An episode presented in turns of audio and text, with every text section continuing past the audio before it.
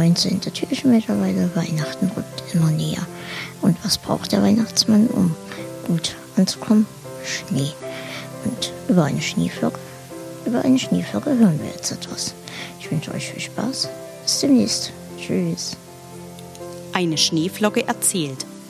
Von oben herab aus dem Wolkenland falle ich zur Erde nieder, lande sanft auf deiner Hand und zerfließe zu Wasser wieder. Aus Wasser gefroren in luftiger Höhe, wo ich auf alle Menschen sehe. Auf die braven Kinder, die Rechten, es gibt keine wirklich Schlechten. Für mich sind hier oben alle gleich, hier ist keiner arm oder reich.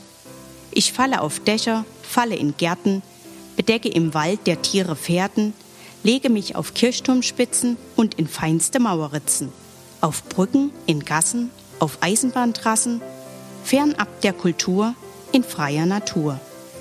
Überall bringe ich mit weißem Glanz dem Menschen Freude beim Schneeflockentanz. Dann decke ich mit glitzernder Pracht der Erde Antlitz zu.